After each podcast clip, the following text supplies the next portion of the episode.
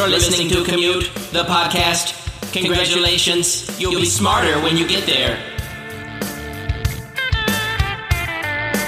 What up? Welcome into Commute, the podcast. I'm Dave. And I'm Jay. And we are about to take you on a deep dive on three topics that we find interesting, and we're betting that you might just find them interesting too. We can promise you this, you'll be smarter when you get there. On this edition of Commute, video games are big business, pulling in over $37 billion per year in domestic sales. So why can't we make a good movie based on one? In the late 1600s, the town of Salem, Massachusetts, dissolved into total hysteria and violence during the famous Salem witch trials. But what actually caused this panic in the first place? Acclaimed chef David Ruggiero had it all. Published cookbooks, a show on the Food Network, and a sinister secret. All of that on this edition of Commute. Let's get it. Okay, Jay, we are both big movie fans. So what's the worst movie that you have ever seen? That's tough, but I think pretty definitively it's probably the 1997 movie Batman and Robin. Do you remember the cast of characters in that movie? That's the one where Batman had nipples on the suit, right? Yeah, like very clearly defined. Nipples. Was that Clooney? Is that when Clooney was Batman? Yes, that was Clooney. And Arnold Schwarzenegger was famously Mr. Freeze. Arnold Schwarzenegger had the incredible quote, "All right, everyone, chill." Yeah, it doesn't get much worse than that.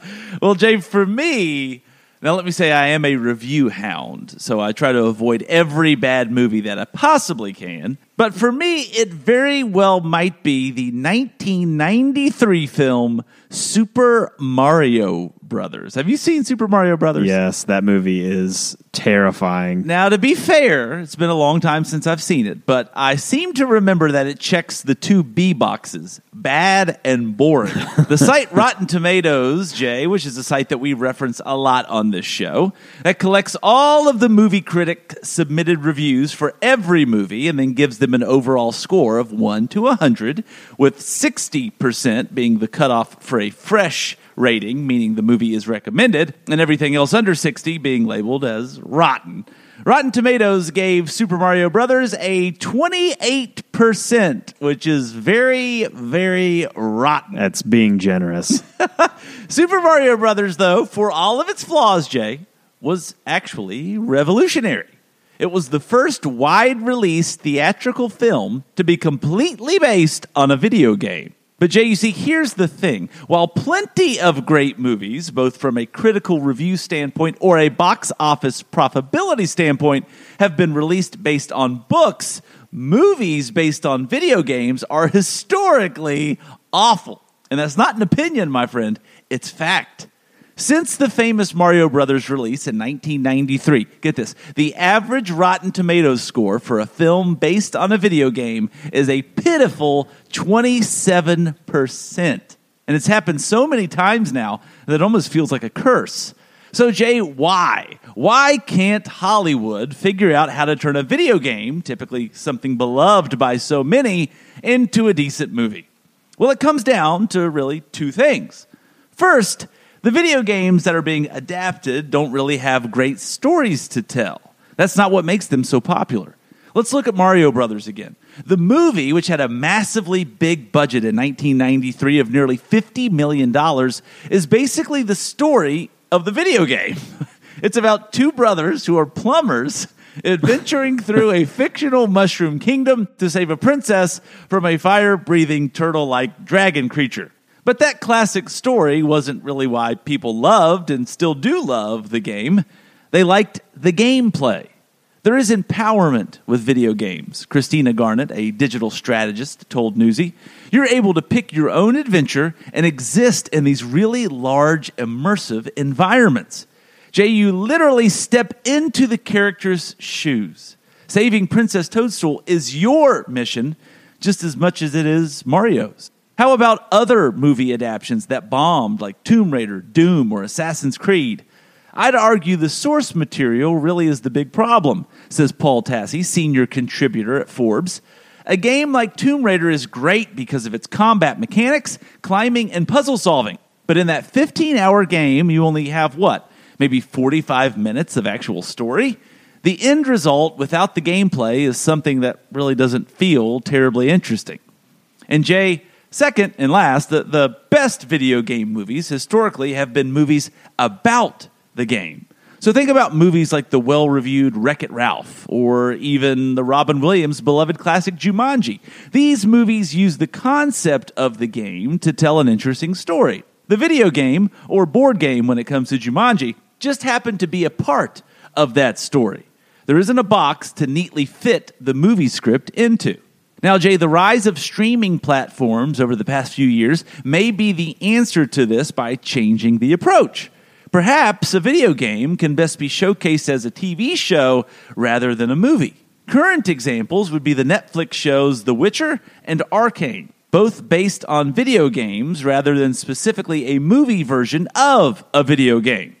Both of these shows have been successful by focusing on telling a good story versus being a video game adaptation. And Jay, that's the key. The story matters so much. Now, not all video game movies were bombs. Thrillist put out a list of a few video game movies that are worth your time, and on it are both Mortal Kombat movies, the 1995 one because it was so bad, and the more recent one because it was so good. The cartoon Detective Pikachu, featuring the voice talents of Ryan Reynolds, and a new movie series based on a video game, Sonic the Hedgehog. Both the first one and Sonic the Hedgehog 2, which just recently hit theaters. Jay, both of those were very well reviewed, and that wasn't all. They actually were box office smash hits. The first Sonic the Hedgehog made over $150 million at the box office. I think another issue, too, is just you'd think that having a built-in fan base would be an advantage, but I think it can kind of play against people making these movies because people kind of come in with expectations of kind of what they want the character to be or the story to be or kind of how they want it to go. Like the most recent one that I'm thinking of is that movie Uncharted that had, Tom Holland and Mark Wahlberg. These are like two huge Hollywood stars. The movie didn't do that great, but it's got a huge following as a video game, so you'd think all those people would go to the movie theaters, but I think it kind of worked against them. They kind of expected, this Tom Holland doesn't play in the right way, or the story doesn't go like it does in the video game, and it just kind of creates all kinds of other problems. So, Dave, what do you know about witches? Not a ton, but when I was a kid, and this is true of really most people in my generation, we didn't have DVDs yet. We had VHS tapes. And so we would watch the same VHS tapes over and over and over and over that we rented from America's Superstore, Blockbuster. And one of my favorite rentals was the Mary-Kate and Ashley Olsen acclaimed film, Double Double Toil and Trouble. So that's really my experience with witches. So you called the movie acclaimed? I don't know. I'll look up its We're going to talk about the Salem witch trials, but more specifically, we're going to talk about how they started because historians are really divided, and I think there's some really interesting theories here to explore. So, Dave, the Salem witch trials was this time of craziness in history where people in the town of Salem, Massachusetts, started accusing each other of witchcraft, and the trials really kicked off in the colonial town right around 1692 and lasted on and off over a year. And by the time the hysteria had settled down, over 200 people had been accused of practicing witchcraft, and 20 had actually been executed. And ever since, historians haven't really been able to nail down a sure cause of the hysteria, but there's been some really interesting theories that we're going to discuss. Now, before we do that, though, Dave, it's important to note that the idea of witch trials weren't really a thing isolated to just Salem, Massachusetts. Witch trials were very common throughout Europe, especially after the Protestant Reformation, which sort of upset the power of the Catholic Church. But this is without a doubt the biggest single instance of a set of witch trials running through a small town on what is now American soil. And what's fascinating about the event aren't just the trials themselves either. It's the speed at which life just sort of suddenly returned to normal after the panic died down.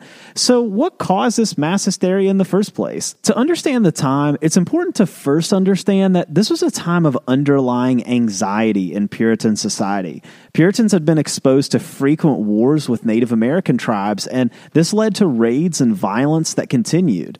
This sort of stress can do a couple things. One, it can give people post-traumatic stress disorder, which may explain some of the strange emotional outbursts of the accused women that was used as evidence that they were somehow possessed.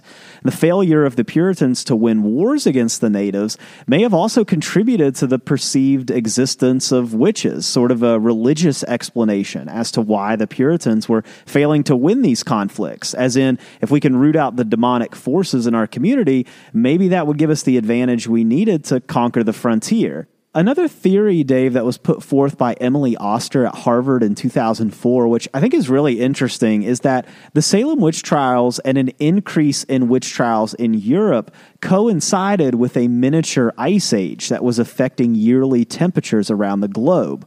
Lower temperatures meant more crop failure, and more crop failure meant more strained societies.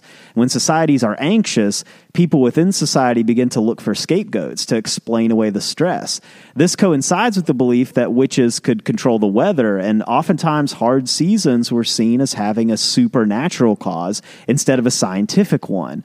And this isn't exactly unprecedented throughout history either. Many populations of people have been blamed and persecuted for things that have perfectly natural explanations, like disease or bad weather. Until the science comes along to explain why something bad happens, many times people explain it away with the scapegoat. Now, my favorite theory, though, and just because it's the most out there, it started gaining some traction during the 1970s after it was introduced by Linda Caporiel, and that is that the Salem witch trials were caused by hallucinogenic fungi. Under the right conditions, the fungus ergot can grow on rye and wheat crops, which obviously would have been staple crops in Puritan society. And when ingested, ergot can cause hallucinations and is sometimes even used today to create LSD. Many of the reported symptoms of the supposedly bewitched girls match up with the symptoms of ergot poisoning. And maybe this could also explain witness testimony in which witnesses accuse those on trial of performing supernatural acts. Maybe they were all just hallucinating in Salem.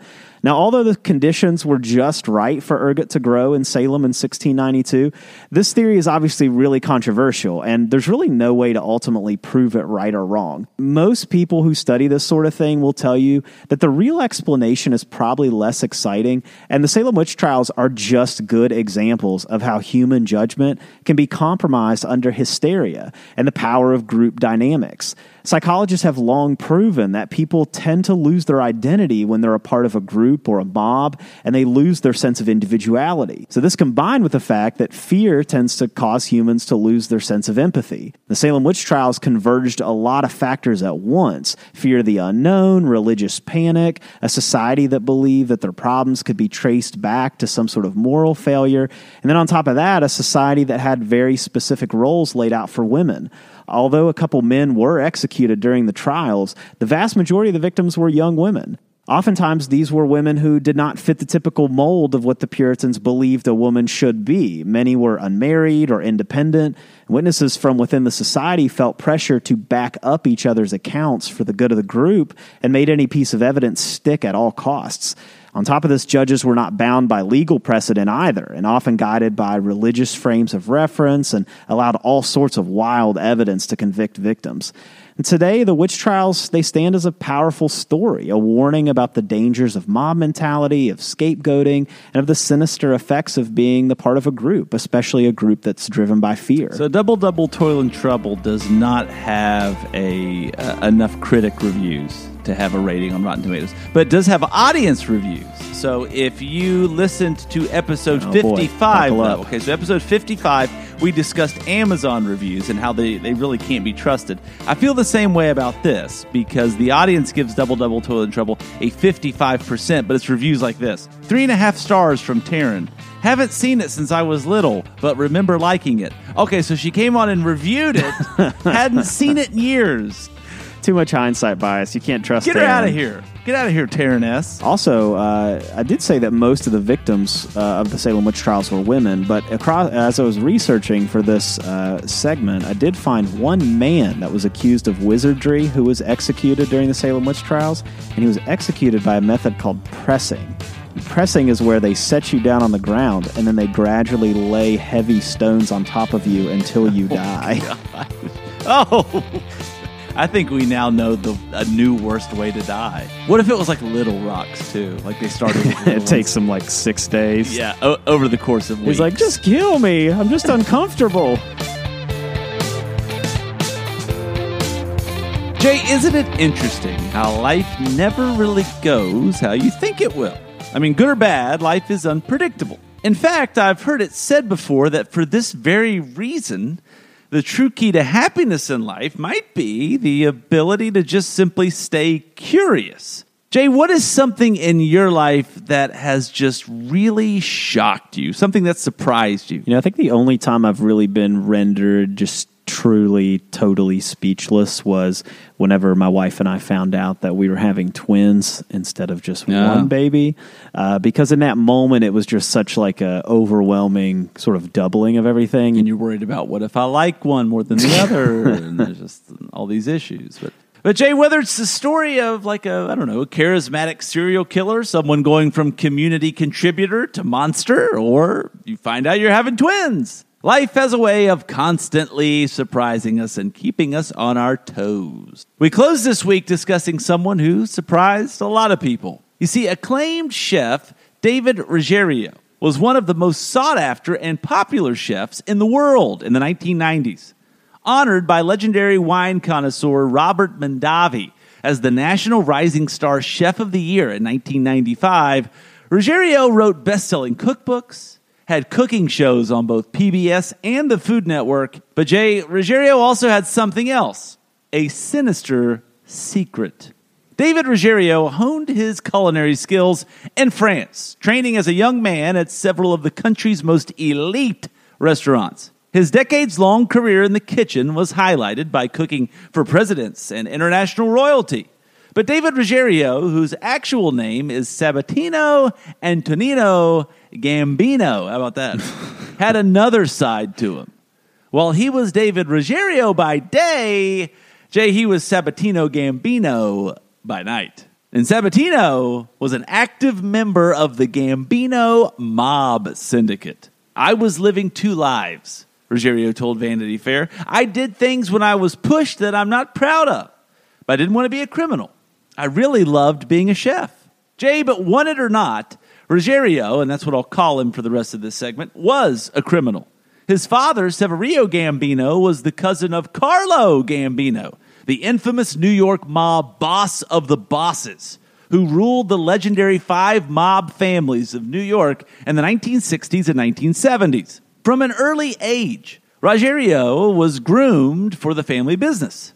In 1977, his father took him to Italy right before the beginning of high school, and Ruggiero was officially inducted into the mob. But even before that, he had lived the mob life. At the age of only 11, he watched an older mob member kill a man, someone the mob claimed to be a federal informant, and Ruggiero helped clean up the crime scene. He would later admit to being more closely involved in more murders as he got older. Still, he somehow managed a somewhat normal and clean existence during the day as a chef. While Ruggiero was working his way through the culinary world, he was earning about $50,000 per year on the side. That's equivalent to about $230,000 today from dealing drugs. Almost by mistake, though, Che, he was slowly turning into a world-class chef.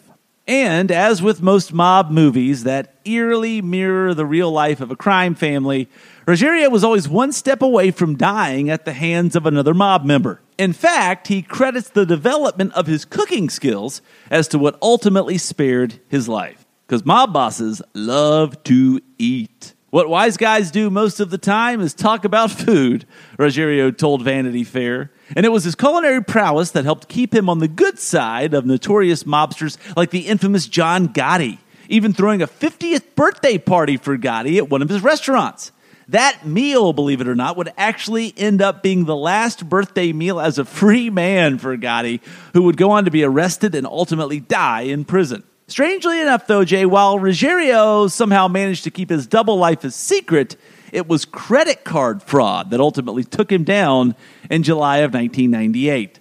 Ruggiero got 5 years probation and ordered to pay $100,000 in restitution. Not only did the arrest cost him his career, including all 5 of his restaurants, it also cost him his respect from the mob. Jay, it would be 6 years later, in June of 2014, that Ruggiero would finally admit to what and who he had been.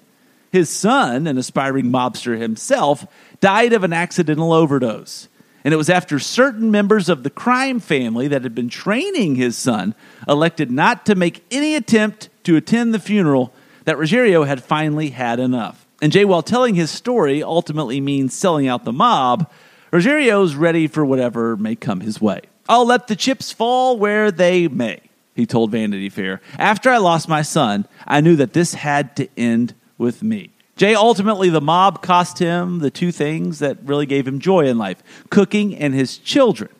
"I wouldn't have wished my life on anyone," he said. "I hate to sleep. The nights are very long and filled with nightmares." Man, we must be going through something this week. You know, we started talking about bad movies. Gosh, what's wrong with us? We journeyed through the Salem witch trials, talking about all these wrongful deaths. Olsen twins. And then we ended talking about a man who lost everything. And what is it with these guys always getting arrested for things that, like, don't really matter? Like Al Capone, for instance, you know, he was this, like, massive, like, drug and alcohol runner during Prohibition, facilitated all these murders, and he gets thrown in jail for tax fraud. Like, come on now. Yeah. It's like they'll murder people, but yet they get arrested for speeding tickets. Speaking of, didn't you get in some hot water recently for speeding? Well, if you're referring to what we talked about the other day, that was not recent. That was a couple of years ago. I'm just still salty about it. So a cop pulled me over a few years ago for changing the Spotify song on my phone and gave me a ticket for being on my cell phone. Which is against the law, by the way. Yeah, but out there, like, driving 150 miles an hour, robbing people, selling drugs. So I did a bad thing, but there's people out there doing worse things than me. Yeah. You could be out catching real criminals. He could have been. Yeah, I'm concerned about the community. If this is how we're going to spend our time. And that's it. Thanks for listening to this week's episode. Don't forget to rate, subscribe, and review Commute on Apple Podcasts or on your favorite podcast platform. Check us out. We're on social. We're on Twitter, Facebook, and Instagram. And you can always say what up at our website, commutethepodcast.com. Music for Commute is provided by my main man, Jason Sammons. For Jay Sisson, I'm Dave Traub. We'll see you next week.